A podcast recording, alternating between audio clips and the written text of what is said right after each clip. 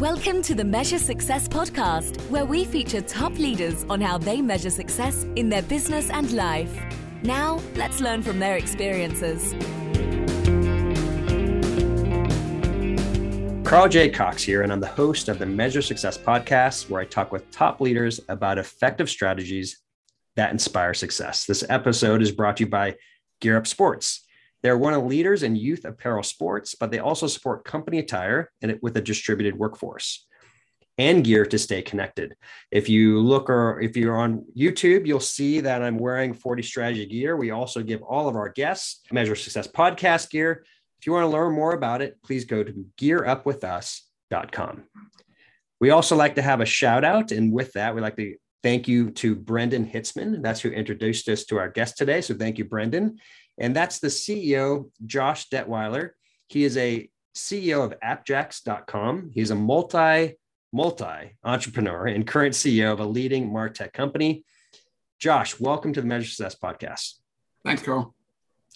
Well, first of all, let's uh, so great to talk with you last week. You had we had a quick turnaround. Usually we have multiple weeks delay before we talk with people. We, we got to go right back to back for our audience who doesn't know anything about AppJax, and once again, it's spelled A P P J X J A X X for those who are wondering. Tell us more about what AppJax is.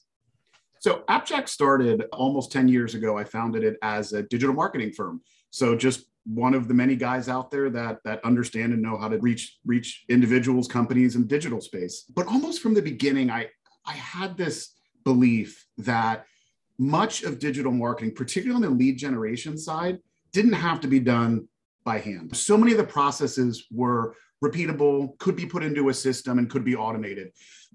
so from pretty early on, I had this dream to build a tool that would handle all the at least basic and primary functions of digital marketing.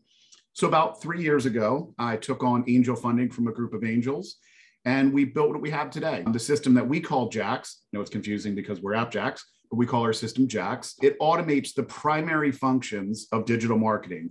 It generates leads, it automates social posting, and it automates email follow up. It's pretty simple, but what we found is in the digital marketing space, and, and you probably know this from the, the stuff that you guys do, is the days of sending the one off email, the cold email saying, hey, come work with me, they're gone. It doesn't work anymore. People need to get a digital touch multiple times. In fact, generally, they say they need to be touched at least nine individual times before they're going to be ready to make a buy decision.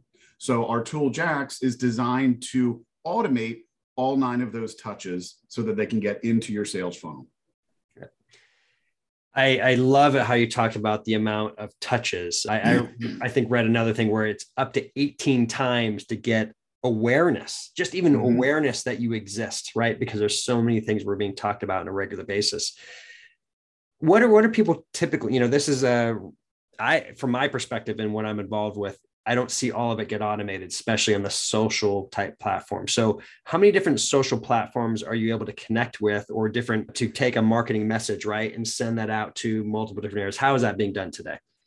So, we we automate a few different platforms. We automate connections and and messaging and um, posting on LinkedIn, which is really our primary source for generating activity. Our company is focused on, on B2B type interactions. So LinkedIn's the number one source. It's absolutely fantastic. I mean, even if you're not and, and your guests aren't automating LinkedIn, but they're in the B2B space or in the lead generation space, in the relationship space, LinkedIn's the place to be. People tend to be very responsive, very active. So that's our primary source. We also do work on Facebook and Twitter. but again, we find that, pardon me, we find that people tend to interact, particularly on Facebook, in more of a personal way, not so much businessy. Twitter's a little bit of a blend, but Twitter tends to focus more on information exchange versus relationship development. So Facebook and LinkedIn would lean towards the relationship development side, and LinkedIn would simply focus that even more tightly on, on business relationships. Yep. No, I think it's a great explanation. And I, I think that's one of the most misunderstood pieces of all the different social networks is that they each have a different tool and purpose out there.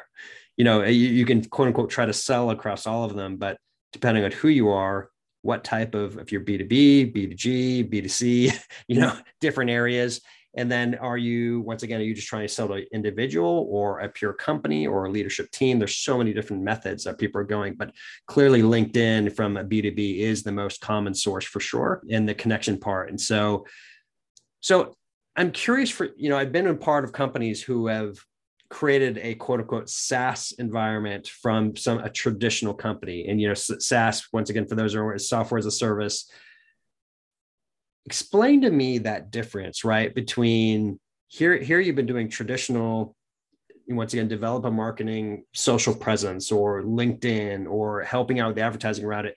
But now you have this SaaS tool, and effectively, it's usually a monthly or an annual subscription, right? Mm-hmm. To be able to get and provide services for it. How have you had to change your business? Because it's very different profit model, you know, to get towards there. And and uh, what surprises have you had come about as a result of that? So there's a few things that kind of make it different. It, it, just so your guests understand, a, sort of a colloquial way to think about the difference between SaaS and say a traditional, in the marketing sense, let's say, is there's there's two sides to effective work. And, and I'll be speaking of marketing right now. One is the expertise, right? To know what to do. So we'll call that know which buttons to push. The other side is pushing the buttons. So in a traditional type format where you have human, a lot of human interaction involved, you'll usually have one individual who understands and deploys and, and, and gathers buy-in for the strategy. And then you generally have another team of more administrative folks that are pushing the button at pushing the buttons as it were. The idea of SaaS and transitioning a company from a, a, a standard human-based company to automation is you take the expertise out of the brain of the individual, right? The strategy to know what to do, to know how to do. You program that into the tool because generally these things are repeatable. Without getting on a tangent, I, I, I still run my agency business and have clients. And there certainly is very specific things that every client needs. But the reality is, all all the techniques are the same. They're all the same. You know, it's like if you're a marksman uh, and you prefer shooting a nine millimeter gun at the range. You can certainly shoot a 22. You can, sh- you know, all kinds of different guns, but it's all still shooting a gun. It's the same way in marketing for my for my digital clients on, on the agency side, I should say, is it's all the same kind of technique. They just have to be done differently. So again, you take that expertise out of the brain of the individual and you program it into a system. And then you program that system, much like a robot, to just hit the buttons for you. Yeah. So the biggest difference and biggest value is scalability, right? You know, I could take on, you know, if I was running my agency full time, which I did for years, I could take at any given time maybe 10 to 15 active clients. And I was really busy. That's a lot of phone calls, a lot of work, a lot of buttons to push, right? On the digital side, on the tool side, we can take and have, have taken hundreds and hundreds of clients on at a time. And again, because the information is out of my head, the necessity for me to communicate it is gone because it's programmed into the tool. My team's ability to push the buttons has been taken over by the system itself. So that's the big difference is the ability to scale. Yep. No, I love it. I love I love that comparison what you said and and I think one of the most interesting things is you're saying you're literally taking documenting what's just been in our head and putting it into a program and a system. So how do you get your clients comfortable with that? How do they know that they're comfortable with that concept of hey, I, I, I there's a, the ambiguity, if you may, of the human mind, right? Or the ambiguity of the response of how people are going to respond back to perhaps something that's going out on a digit, you know, on an automated approach. How does that change? How do you how do you get your clients to feel comfortable with that process? well, first of all, if you have any tips on getting it right, I'd love to hear them because we're always working on that. Uh, there, there's two sides to that as well, right? There's the sales side. If someone's coming in, they say, I don't believe you can do all of that. Often, when we talk to potential clients and my sales team talks to potential clients, the number one objection is, I just don't believe you. Your numbers that you claim you can do are simply too high because they don't understand automation, they don't understand this type of stuff. So, on that side, it becomes very difficult. The one way we've managed that is focus on results. Uh, our tagline for our company is results matter. That existed long before we built the tool. So we try to tell them, hey, we can prove it to you, whether it's through a free trial, through a demo on someone else's account that's live, something like that. The other side of it is, of course, client side. They need to trust the system to do it, right? And that one we do press hard on results, only on results on that side, because you don't have to understand how something works to know that it works. When you pick up your cell phone today, if you have an iPhone, you really don't understand exactly how it works. Neither do I. But you know what? Every time I hit that call button, someone answers on the other side, right? So I know the technology works. In the end, I don't actually care how it works as long as it works. We push that with our clients is say, trust the process, let it get going. And once you start to see the results, then you don't have to be concerned about how it works because it does. Mm-hmm.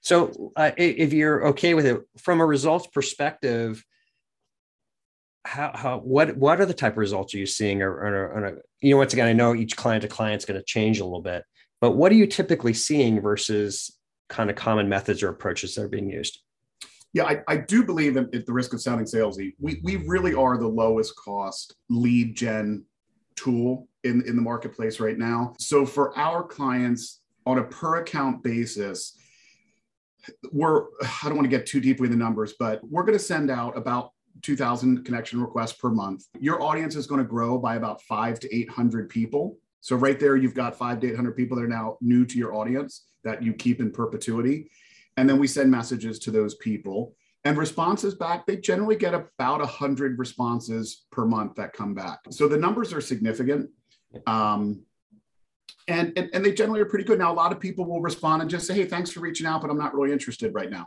which is fine. You move on to the next one.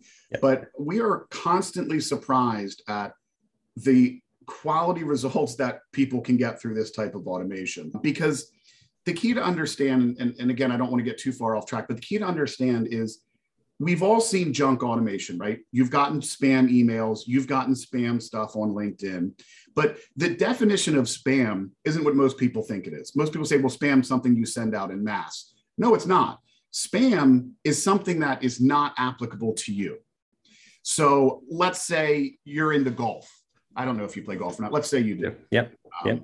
I hate golf. Trying to hit that little ball is maddening. So I'm not a golfer. But let's say an email or LinkedIn message goes out to you and I, same message. And it says, Hey, Carl, Hey, Josh, I've got this great opportunity. We're opening a new golf course. We want some people to test it out. Would you be willing to? We'll pay for your plane ticket. Just fly out for a day, try the course out, and give us some feedback on the course. You'd be like, Yes, I would love to do that. I get that, and I call it spam. So, really, when you're talking about automation, it's a combination of correct targeting, right? So, understanding who to reach out to, right. and then crafting a message that, first of all, doesn't sound spammy, but that reaches their needs. Or, uh, no, I shouldn't say reaches their needs. That that establishes a relationship, hmm. because in, in, in this type of selling, it's not about selling your product or service. It's about developing a relationship right? It's opening the door to someone you can talk to, someone that you can continue to walk down the path. They may or may not buy from you, but the relationship is what's key. Yeah. Yeah. I love that. I love I think that what scares people a lot from, you know, I, I have 14,000 plus connections, Josh, on LinkedIn. Wow. And the, and the amount of spam I get is unbelievable. The amount of fraud I get is unbelievable. You know, I mean, you could just tell you, you, you, you one click and you see somebody had 27 connections and they're telling you they're getting ready to, you could franchise their business. And I'm like, yeah. what are you talking about? You know, and, and a couple times I've dug in a little deeper and and it's it's painful and so we we're dealing right with this regular spamming for lack of a better term right mm-hmm. of, of, of things that happen but there is good there are honest true people that are on linkedin trying to just share and, and truly create a relationship around it so I know this is hard hard to say perhaps, but how do you get that touch of creating that relationship right with somebody who doesn't have, have no connections or maybe have a first or second level connection who might be on LinkedIn? You know, how how what are these steps that are done to make it feel like it's not a computer, it's not a it's not spam, right? It's it's it's a genuine interest to get to know somebody. So again, targeting is where you start. Make sure you're reaching the right people. Mm-hmm. The the other thing, and then of course secondarily is messaging, but it all starts with intent. We turn away more clients than we take because I just don't think they're a fit. If if your goal and if you think the way to use LinkedIn is go out and hammer people over the head with as many messages as you can to sell your product, we won't work with you. And they, sh- they don't belong on LinkedIn. But if your intent is to use tools like LinkedIn and other social platforms for what they're meant to be used for, which is building relationships, if that's truly your intent, then you're not selling a product. In fact, often when I'm doing onboardings, the onboardings I can make it to for new clients, I say to them, well, tell me what you're selling. And they'll say, well, Josh, I'm selling consulting services. I'm selling, you know, this type of product or that service. And I said, no, you're not. On LinkedIn, you're not selling your product. You're never going to sell your product on LinkedIn. No one will ever buy your product on LinkedIn. What you're selling is a relationship. So know what you're selling. That's the key thing. Because if I reached out to you and said, Hey, Carl, I got this great whiz bang marketing system. You should come work with us. Do you want to buy it? Do you want to buy it? Do you want to buy it? It looks like spam, right? But if I reach out to you on LinkedIn and say, Hey, Carl, we do have some common connections, and I would genuinely like to get to know you and understand more about your business. And I'd love to talk to you. If that is backed with real intent, not just lip service, but a real intent that I'd like to get to know more people, then you're going to have great results. Yeah. Yeah. That's good. That's good. No, thank you. Thanks for uh, sharing that comparison. And, and it's, you know, I don't know. Once again, Josh, I'm just saying this from personal experience. There, it's, it, I, I find it almost laugh out loud funny of, I'll get this message and it kind of works a little bit. And then you see 12 other different organizations use it. It's kind of like the copycat yeah. approach, right? Yeah. So how do you deal with that? Right. Cause it seems like there's just this people are smart, right? They figure out what works. Oh, wow. I try this little approach and aha, I got connected. How do you deal with the copycatters, right? That are taking some of the perhaps messages that you all come up with and people are copying it. Next thing you know, it feels like spam again. So, and this applies, you know, LinkedIn is only a part of what we do. You know, a lot of what we do is that email automation and the additional social posting. So I would say in all of those areas, the key is personalization Again, if you truly care about quality over quantity, why on earth would you take someone else's message and just repost it? So it's about having a targeted message, whether this is an email campaign or a LinkedIn message campaign or a social posting campaign. It needs to be targeted to your audience. Again, in my example of golf, if you think you're going to get something from golf from me, you're going to fail. It's not going to work. But if you want to get a golf relationship with you, it's going to work, right? So understand your audience is key and personalize to that audience every time you communicate with them. Yep, yep, love it. So uh, you mentioned this concept about being able to grow right SaaS more and be able to leverage more than you were in the past. For me, I've always found that to be fun, right? Being able to scale beyond the traditional, right? You had you said 13 to 15 clients, you're you're capped out. You know what I mean? In terms of being able to effectively mm-hmm. be able to manage them. But now you could have hundreds of clients as a result of using this type of approach. What what's the pros and cons behind that from your just your perspective as a CEO? So from you're right, I can only speak for myself. Yeah. Um, it's very interesting. So I've had now six businesses. All of them are either bought as acquired as distressed companies or started um, from scratch. I would build them till they started to scale and sell them. So the challenge, of course, in, in my opinion, is that there's a very different skill set between the guy that knows how to start a company and the guy that knows how to scale a company. They're, they're so different, the skill sets. Every young entrepreneur, particularly in the tech space, they, they fancy themselves the next Mark Zuckerberg, right? Or us older guys, Bill Gates, right? These guys had the ability both to found an idea and manage massive scale and massive teams. The reality is, most entrepreneurs don't know how to do that. Um, if you know how to start a business, you probably don't know how to scale it. I'll be completely transparent with you. That's my biggest struggle right now. Is I'm is my team's been growing quickly and the client numbers are exploding. The numbers get a lot bigger. The team gets a lot bigger. It, it's it's hard if you don't have experience doing that. It, it really is a unique challenge of transitioning from a startup to scaling. You know, when when you're starting up and you're by yourself or maybe with a small team of less than 10 people, you can do anything you want, right? I can make any decision I want. I can make it in a vacuum, I can share it with the team, I can do whatever I want. When you start to scale, you have these managers coming in and, and, and directors, and they want to set processes. And they come to me and they say, Josh, why did you do that? And I said, Well, because that's how I do it. And they say, no, we have processes for that. You have to follow the process. And I just, oh, my eyes roll back in my head. Processes are exhausting. And they say, no, Josh, you have to follow the processes. I don't care if you're the boss, you need to follow the processes. So uh, it, it's a unique challenge. If you don't have that extremely rare skill set, which I don't, that can both start and grow to massive scale. It's hard. It is, and I appreciate that comparison because that is it's it's it's. I, see, I enjoy. I've done. I've been part of the pure what I call true startup, meaning nothing, like no 0 mm-hmm. revenue, right to something, and then a part of you know, and I enjoy that four to 40 million. And I enjoy it because of that creation of team processes and systems, right, to get it to scale. You know, and and often those it's one of those three things that have failed at one point of the way, which is preventing it from going to the next level in each of the respective areas. And, and so I appreciate that that comparison because even in my current business, it which has been more of a what I call true startup, right? You know, once again, it is, it's a, it's a different set of skill sets. You know, I, I, I kind of half joke until you're about 4 million and you have multiple people you're managing this, I'm not intending to offend anybody out there. It's not a true, true, real big company from my perspective, like meaning you're not CEOing multiple people, a true chief executive officer of multiple other directors and people who are involved with the company or managers to get things done.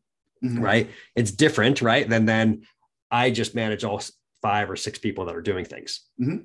You know, it's just not, it's just an extension of your alter ego versus a collective set of egos that are yep. smarter than you, you know, in different areas and can actually help scale a company. it, it is so fascinating different. I appreciate you, you explaining the difference, right, for our audience and that there's those two things are, are real and a real challenge.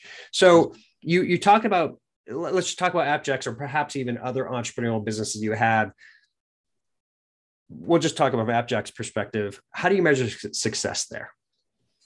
So I think the easy answer to measuring success often comes back to money, right? How profitable are we? You know, did we hit our quarterly goals? I never founded a business to become rich. That was never my goal. I have always worked in my businesses with the goal being increase satisfaction of my employees in their work life in their home life.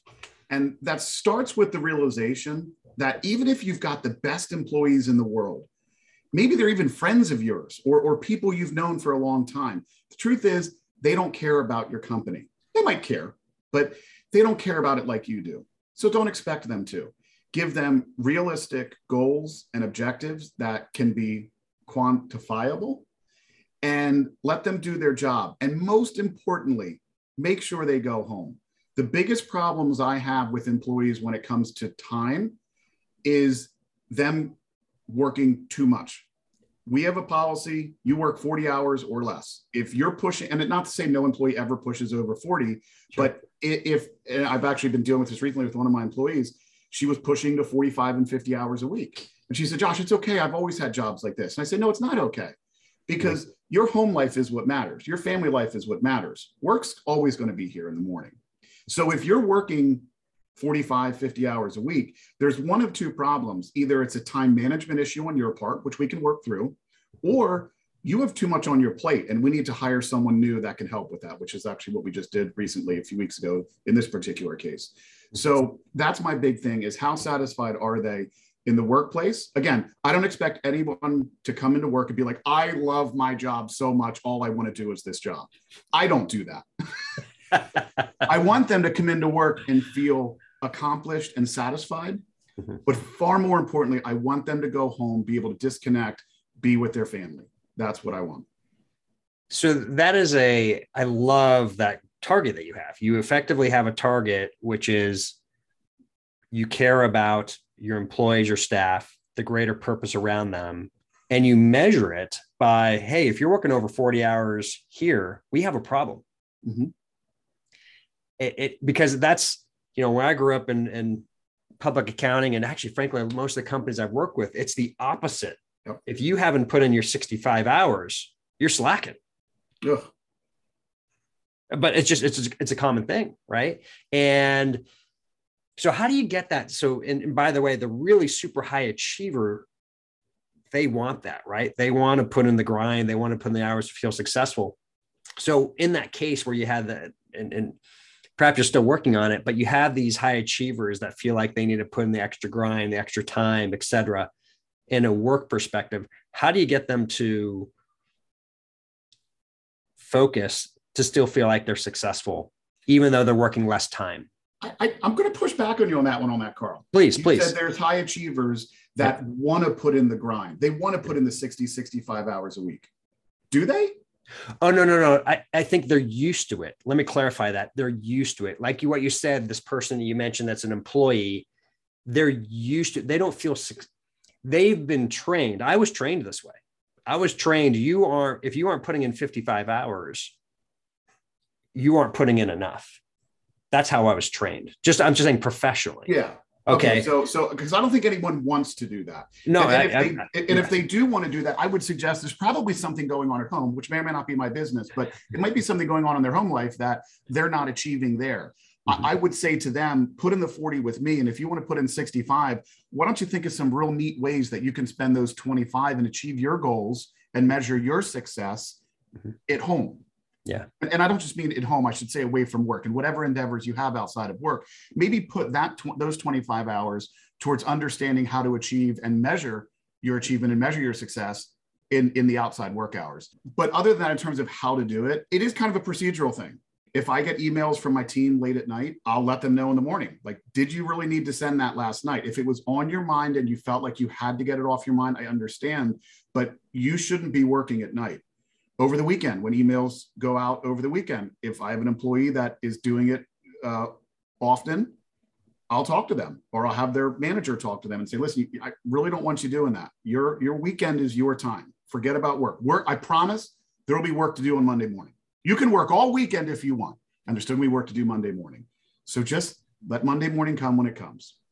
So that's one of the big things, just procedurally make sure people aren't spending that time outside of work. Well, you truly walk the walk, and and and I mean that. I loved it when we had our call on Friday. You were already at your family lake house, I think, or something like that, and, and you had yeah. family coming in, and I think I think your daughter was coming in honking and excited to you know be with everybody. I mean, it was yeah. awesome.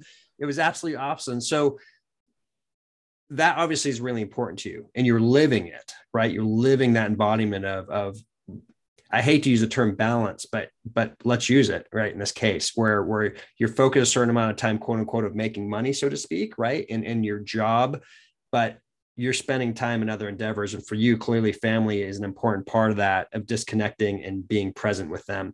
I think you used a comment. Was it show up or show? What was that comment you said? Was it show up? Yeah, that's kind of my that's kind of my thing when people say, you know, talk about measuring success at home. You know, how how do you how do you it's hard to measure success, right? When you're talking about your family. Yeah. Um, and I don't really know if I'm a good dad or not. And, and I don't know how any of us would know that. I don't know if I'm a good husband or not. I think I am. What I do know, and, and I, I told you when we talked, is I, I liked this model from Rick Moranis, who ended acting in the mid 90s. He had two young children and a wife. His wife passed away of cancer. And he was at the top of his career. And he said, you know what? I need to quit Hollywood and I saw an interview with him many years ago and it impacted me. They said, well, why? And he said, because I have kids at home. And they said, well, what are you going to do? And he said, I don't know. I just know I'm going to show up. And that's been my thing with my kids, with my wife. I don't know if I'm doing the best job, but I know I'm going to show up.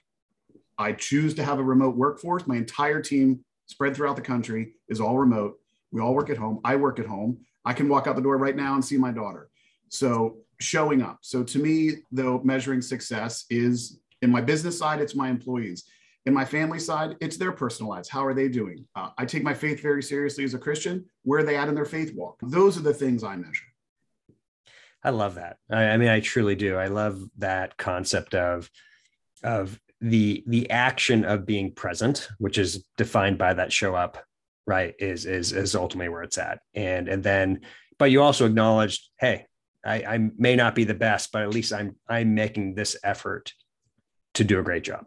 Mm-hmm. And so I, I really sincerely appreciate that how you've been of a connect. And once again, you've really shown it in both the business and, and personal side because they are combined. I, I think when people try to separate the two and say there's just the reality is if you're doing too much in one area or the other, it's going to impact your mm-hmm. overall success in all of it. Right. everything is connected for one one way shape or form if you're not paying attention to those other things it's hard right? If, if we're not getting if things aren't going well at home it's hard to do well at work. And if things aren't mm-hmm. doing work work it's hard to do well things at home. That's true. Yes for sure. They, they go through with that. Well you already shared the measure of success in your personal life which is show up. I love it how you measure the success in terms of your employees success that they have. So what's a book that you'd recommend to our audience? So I, I, you told me this question was coming. I spent some time thinking about it. You know, there's plenty of great business books out there, right? Yeah, even some of the old ones I love, like Who Moved My Cheese, stuff like that. Plenty of great business books. But my recommendation isn't a business book, but it applies to business. It's called Life and Death in Shang. It's by Nien Cheng. She, it, it's a uh, nonfiction. It's the story of how she lived through the Cultural Revolution in China in the Ooh, 60s. Wow. And what's interesting about it and how it applies to your listeners is this woman endured incredible atrocities, yet she always had a great spirit. She was always looking to help, despite the efforts of the government to break her. She had a resolve. She knew what she was doing. She knew where she was going. She knew who she was, and nothing could break her and nothing could stop her and i think in business we sometimes need to remember that it's there's so many things trying to break us change us make us who we aren't but if we know who we are and are immovable we can stand up in the face of adversity. And this is the story of Nien Cheng doing it. And it's a fantastic book. Wow. Great recommendation. And thank you for actually sharing something that's not in the back of my shelf here. So uh, i appreciate that. And uh, I, i'm going to order that. So that sounds like sounds like an excellent read. Where can people, Josh, find more about you or uh, more about AppJax? So the best thing to go is to appjax.com. Again, the spelling is A-P-P-J-A-X-X.com. Our website kind of talks about our tool and how it works. If you want to get in contact with me or my team, uh, you can use that information there to reach out to us. I'd love to chat with anyone who wants to talk about it. Josh, this has been truly a pre- pleasure having you on. Thank you so much for being on the Measure Success podcast. Thanks, Carl. Appreciate it. And to all of our listeners, thank you so much. Wishing you the very best at measuring success. Have a great day. Thanks for listening to the Measure Success podcast. We'll see you again next time to learn from the best. Remember to subscribe now to get future episodes.